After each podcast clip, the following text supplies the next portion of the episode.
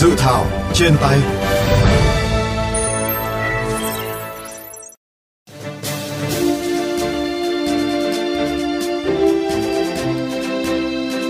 Thưa các bạn, dự thảo nghị định quy định xử phạt vi phạm hành chính trong lĩnh vực bình đẳng giới gồm 4 chương 24 điều, hướng tới mục tiêu hoàn thiện thống nhất với các quy định của pháp luật về xử phạt vi phạm hành chính trong lĩnh vực bình đẳng giới, giải quyết những vấn đề nảy sinh trong thực tiễn,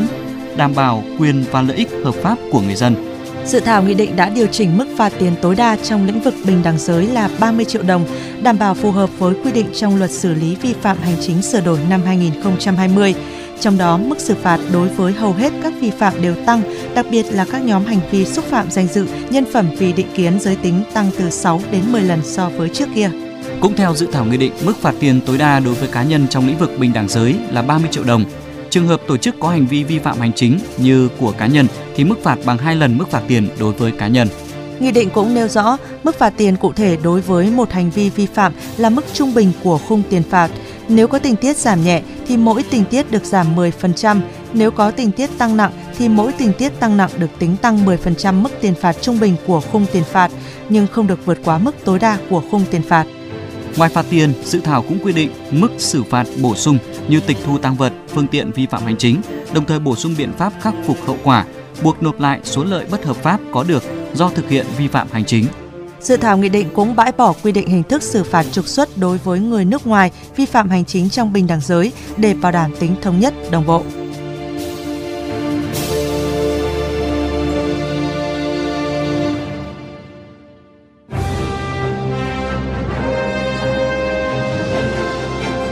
Tiếng nói lập pháp Thưa quý vị, dự thảo nghị định quy định xử phạt vi phạm hành chính trong lĩnh vực bình đẳng giới liệu có tạo ra cơ sở pháp lý đủ mạnh xử lý nghiêm minh những hành vi vi phạm trong lĩnh vực bình đẳng giới? Phóng viên Hoàng Hà của VOV Giao thông có cuộc phỏng vấn ông Lê Khánh Lương, Phó vụ trưởng vụ bình đẳng giới, Bộ Lao động Thương binh và Xã hội, đơn vị chịu trách nhiệm chính xây dựng nghị định này. À, thưa ông Lê Khánh Lương, ông có thể chia sẻ lý do vì sao ban hành nghị định quy định xử phạt vi phạm hành chính trong lĩnh vực bình đẳng giới ạ? Thứ nhất là việc ban hành nghị định mới thay thế cho nghị định số 55 quy định xử phạt vi phạm hành chính về bình đẳng giới thì nhằm đảm bảo tính thống nhất, đồng bộ của hệ thống pháp luật về xử phạt vi phạm hành chính. Cụ thể, thì nghị định số 55 năm 2009 thì được ban hành căn cứ trên cái pháp lệnh xử lý vi phạm hành chính năm 2002 và sửa đổi năm 2008. Đến năm 2012, Quốc hội đã ban hành luật xử lý vi phạm hành chính và mới đây là luật sửa đổi bổ sung một số điều của luật xử lý vi phạm hành chính năm 2020. Do đó là nghị định số 55 của chính phủ cũng sẽ hết hiệu lực. Vì vậy cần ban hành một cái nghị định mới thay thế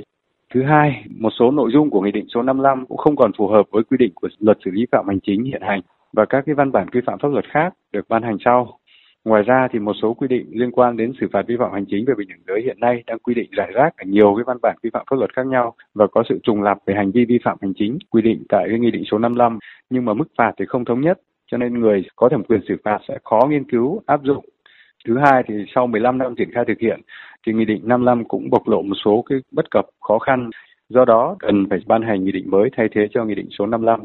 Xin ông có thể cho biết những cái điểm nổi bật của cái dự thảo nghị định quy định xử phạt hành chính trong lĩnh vực bình đẳng giới. Ờ, những cái điểm nổi bật của cái dự thảo nghị định này Thứ nhất, điều chỉnh các cái căn cứ ban hành để cho phù hợp thống nhất với hệ thống văn bản pháp luật hiện hành. Cái thứ hai, dự thảo nghị định đã được giả soát, loại bỏ những cái nội dung đã được quy định trong luật xử lý vi phạm hành chính và các cái văn bản quy phạm pháp luật khác. Thứ ba, dự thảo nghị định đã được giả soát và loại bỏ những quy định về hình thức xử phạt mà không còn phù hợp và bổ sung các cái biện pháp khắc phục hậu quả như là buộc nộp lại cái số lợi bất hợp pháp có được do thực hiện cái hành vi vi phạm hành chính. Thứ tư, sửa đổi về hình thức, mức xử phạt, biện pháp khắc phục hậu quả đối với một số hành vi và bổ sung một số quy định xử phạt đối với hành vi vi phạm bình đẳng giới phát sinh trên thực tế nhưng mà chưa có cái quy định cái hình thức xử phạt, bổ sung quy định viện dẫn việc áp dụng các cái nghị định quy định xử phạt vi phạm hành chính trong các cái lĩnh vực quản lý nhà nước khác mà có liên quan và đặc biệt là dự thảo đã điều chỉnh nâng cái mức xử phạt tiền đối với nhiều hành vi cho phù hợp với thực tiễn và điều kiện kinh tế xã hội hiện nay để nhằm đảm bảo cái tính răn đe và phòng ngừa chung đặc biệt là các cái nhóm hành vi xúc phạm danh dự, nhân phẩm vì định kiến giới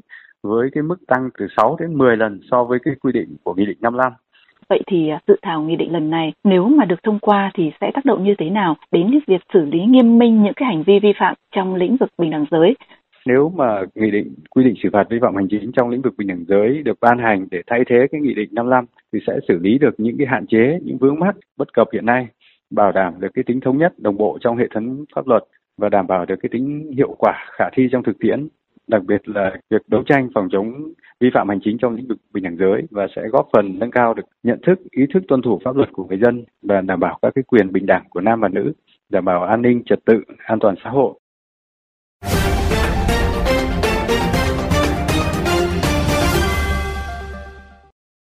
Những quy định trong dự thảo nghị định liệu có đảm bảo tính khả thi, việc điều chỉnh tăng hầu hết các mức phạt có đảm bảo tính gian đe. Phóng viên VOV Giao thông phỏng vấn bà Đào Thị Vi Phương, Phó trưởng ban chính sách luật pháp, Trung ương Hội Liên hiệp Phụ nữ Việt Nam xung quanh nội dung này.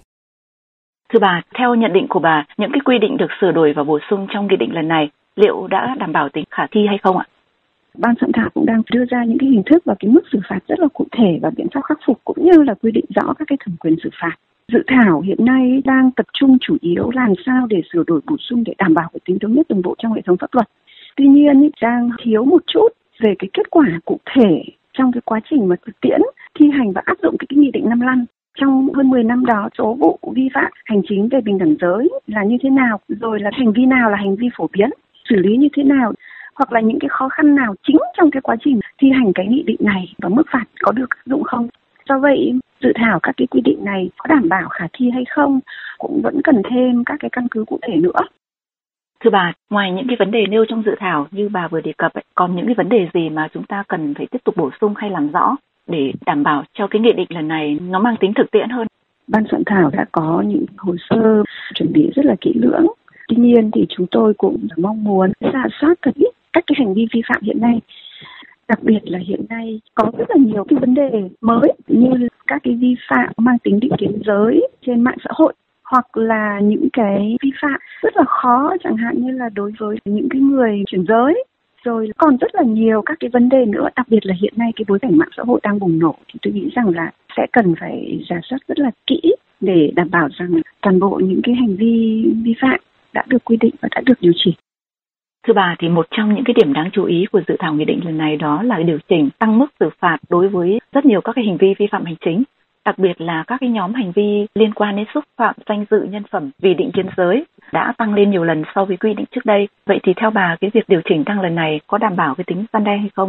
Hiện nay thì chúng ta đang phải điều chỉnh để đảm bảo cái tính đồng bộ là cái mức trần của cái này nó không được vượt quá cái quy định hiện nay ở trong cái luật xử phạt vi phạm hành chính thế nhưng mà trong từng cái vi phạm một thì cái khung cho mỗi một cái vi phạm này thì nó đều được điều chỉnh tăng lên thì tôi cho rằng là nếu chúng ta làm được sẽ đảm bảo được tính dân đe. Và quan trọng là làm sao để áp dụng được và cũng phải phổ biến giáo dục pháp luật về bình đẳng giới và xử phạt vi phạm hành chính trong lĩnh vực bình đẳng giới như thế nào đó để đảm bảo quá trình triển khai nó được hiệu quả. Nó góp phần tạo ra cái môi trường rất là lành mạnh cơ hội của mọi người của nam và nữ thì đều được như nhau.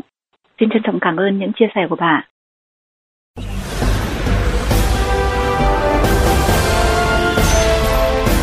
công dân.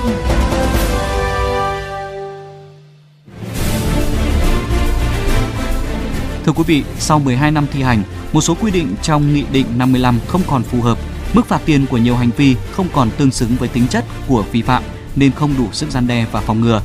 Để đảm bảo tính thống nhất, đồng bộ trong hệ thống pháp luật, nâng cao hiệu quả hiệu lực pháp lý trong đấu tranh chống vi phạm hành chính trong lĩnh vực bình đẳng giới, việc sửa đổi, bổ sung và ban hành nghị định mới là vô cùng cấp thiết.